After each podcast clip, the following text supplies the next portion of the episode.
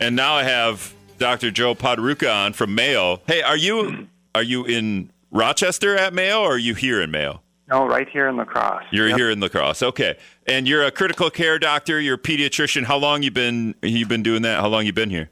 Oh gosh, I've been here maybe four or five years and been a doctor probably for gosh, 13, 14 years. So got Okay. some time under my belt here, but happy to share with the community what, what I might know. Yeah, okay. So FDA approved the the vaccine. We're kind of hoping that that springs some people to go get it and also Wisconsin's given 100 bucks uh, to people who haven't gotten the vaccine yet. So, um, what does FDA approval mean to to to the people that are hesitant yet to get the vaccine?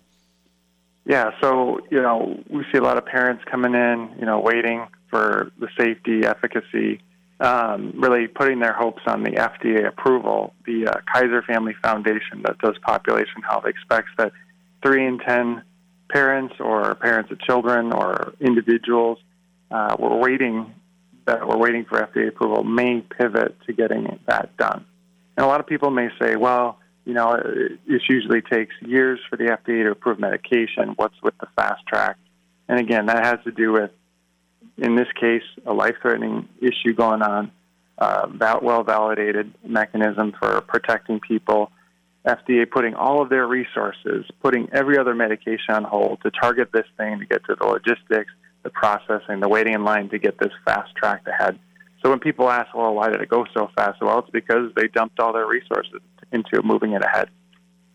Yeah, and and so a lot of people also, you know, hey, I want the FDA to approve this, but now, well, I don't know, the other people that don't really care about the FDA approval because it came too fast. But when when we we kind of we warp speeded this, right? We we got it done fast. We got the FDA approval done. People are like, well, I don't know about the long term effects of the virus or the uh, long term effects of of the vaccine.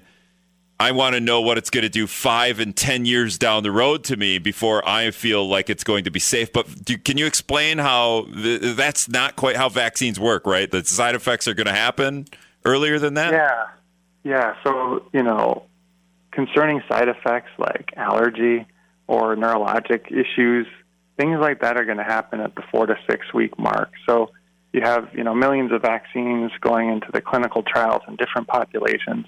That's something that would have been seen back in January, February, and then for the teens probably in March. That just was not seen.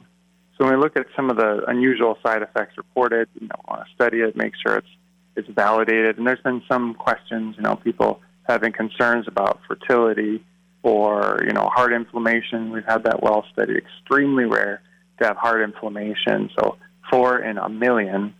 Uh, and then compared to having COVID itself, you know, three percent of people having heart inflammation from COVID itself, and then no evidence of fertility issue issues with uh, cycles uh, for for young women. Um, so you know, we just got to get curious, understanding what what the data is, reviewing what we know, and then putting it back to the the community. And there's a lot of disinformation out there, but we want to make sure people are well informed. We're speaking with Joe Poterucha. He's a doctor at Mayo, a pediatrician, and a critical care doc. Um, so, Joe, these are kind of some of the people that I, that text in in the morning. This is one of the texts I got. The risk far outweighs the benefits of this jab for a vast majority of us. What can you tell this guy? He says, "Don't take the jab unless you're high risk." Yeah, yeah. So you know, people are smart, and we have to be curious about where they're coming from. They they want to get the facts. They want to be educated. So I don't judge anybody that uh, you know is having concerns, but you know, all the doctors, all the scientists, uh, you know, we're we're saying take it. So you know, if you trust us to you know care for you when you're sick, uh, trust us in this situation with the COVID vaccine. Um, are we seeing? I don't know if you have the data in front of you for local numbers or even Wisconsin, um, but I've seen data in other places. I just been from from what I read, uh, and the CDC's released this just with hospitalizations between vaccinated and unvaccinated. It's like upper 90th percentile. People that are going to the hospital with COVID are going to the hospital because they haven't been vaccinated. Is do you know? uh, Can you can you relay that? Is that how is that working out here in La Crosse? Yeah, so here in La Crosse, I can speak for Mayo. You know, 95% plus of those that are hospitalized are the unvaccinated. Um, those that are vaccinated again can get uh, COVID again, particularly the Delta variant, but the symptoms are minimal. They're not being hospitalized. They're managed as an outpatient. They're doing fine. Um, but you know, it's it's uh, trying to target those that are unvaccinated ahead is going to be is, is kind of like the last last ditch effort ahead. We, it's kind of sad we have some situations where people, you know, still aren't really being sick from COVID and still kind of denying maybe that they have it. And we want to educate them how how severe this is. So, you know, the, the consequences of where this may go, and it, you know, that that's up to us as providers and educating the community, and we want to do our best job on that ahead. Uh, we're we're starting to get news about a third. Now, some people are calling it a booster shot. Can you explain that how this is it, it, that's the the wrong way to categorize what's going on here with a quote unquote booster shot. Can you explain what's happening with the third shot? Yeah, so you know, there's good data out of Mayo, some data out of Israel that eight months after completing this, the two vaccines of the one J and J, uh, your immunologic response will wane. Maybe instead of 90% effective against symptomatic COVID, if you get reinfected, now it's 60%. Now, the reason for that is that this is not a virus vaccine. Uh, this is simply a protein that's on the virus. So it's it's not like uh, the, the flu shot where we guess what strain of the flu is going to be the worst this year, and then we go for it. People say, "Oh, I still got the flu." Well, maybe we got the strain wrong that year. In this case, the booster is is just a mechanism trying to re ramp up those protein antibodies that will protect against different uh, different variants of COVID. So, so not quite you know a booster like it didn't work, but sort of uh, reestablishing protection going to this second Delta surge. Yeah, I've heard the, the term regimen. Is it more like uh, other vaccines that we get that we don't even think about anymore because we got them? You you had to get like three or four of them when you were young. I, I don't know. Is are we? I don't even know what vaccines I got when I was a kid, or what. I don't have kids, Joe, so I don't. I don't know. Um, is it? Is it's that that that sort of regiment of of of shots as opposed to a flu shot because the the COVID virus is different from the flu because the flu is is changing all the time. The COVID COVID virus doesn't change as much, right? Mutate. Yeah, yeah. So that's that's a good analogy. Like you have to take these vaccine series to make sure that you know your your immune system is good. We do that in kids. Some older folks need another quote booster for that.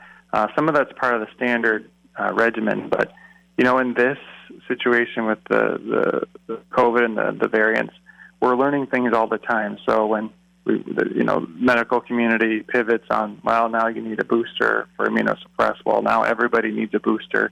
It's it's based on you know what we're learning about the virus uh, how our bodies are responding. Um, so, you know, it can be a lot really confusing for a lot of people out there. Why are they doing this? Now we're doing this. Now we need another vaccine. But they're going with what they're seeing, and uh, just be patient with how that folds out, and get some reliable resources if you have questions. CDC is a great website, or Mayo Clinic. Um, and then with with the fact that we we're at the point here where some of us are getting a third booster, I think the most immune compromised people, maybe in nursing homes, are getting this. Um, but this is a worldwide. Is it a pandemic still, Joe? Are we, Dr. Poterucha? Are we still in a pandemic? Is it an epidemic? How do we categorize this? And the fact that what I'm trying to get at is we're getting a third booster shot while other parts of the world aren't getting, even getting one shot at this point.